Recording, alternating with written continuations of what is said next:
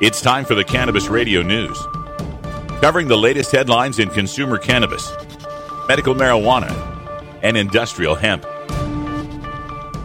Cannabis Radio News is now available exclusively at cannabisradio.com. Now, your marijuana headlines in 4 minutes and 20 seconds. This is Cannabis Radio News.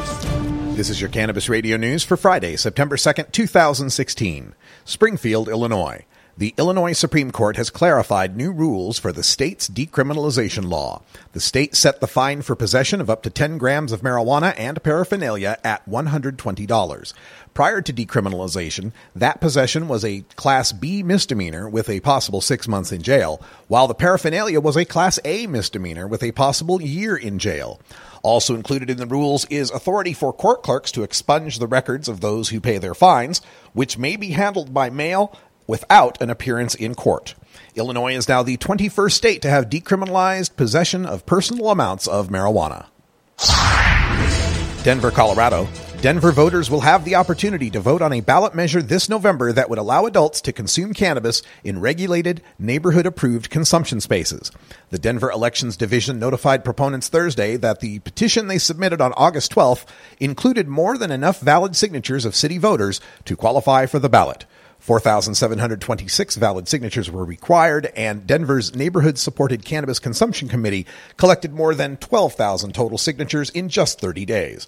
More than 100 Denver businesses have expressed their support for the initiative, including coffee shops, restaurants, and entertainment venues, and proponents plan to continue securing endorsements from area businesses. The campaign will also be reaching out to all Denver registered neighborhood organizations and business improvement districts in an effort to ensure all stakeholders have a voice in the process. The initiative would establish the City of Denver Cannabis Consumption Pilot Program, which would create safe, supervised consumption spaces so that adult cannabis consumers can have access to traditional social environments without being segregated from mainstream society. Salem, Oregon. The Oregon Department of Consumer and Business Services has issued a $60,000 fine relating to a marijuana related securities fraud. The Oregonian reports that Todd C. Grange created a sham business called THC Pharmaceuticals and then used it to bilk a Colorado investor out of about $80,000. Grange has a previous conviction for theft in Washington state. This is the second marijuana related fraud case for which the state has issued fines. In July, the state fined Tisha Seiler $40,000 for false claims she made regarding awarding of state dispensary licenses. Seiler runs the Canacia dispensary in northeast Portland, but she had claimed to have state approval for others. Seiler has appealed the ruling. Miami, Florida. According to newly released estimates, Miami Dade County in Florida could reap as much as $124 million annually in medical marijuana sales. Miami New Times reports that the estimates come from a request made by Miami Dade Commissioner Dennis Moss back in May of 2014.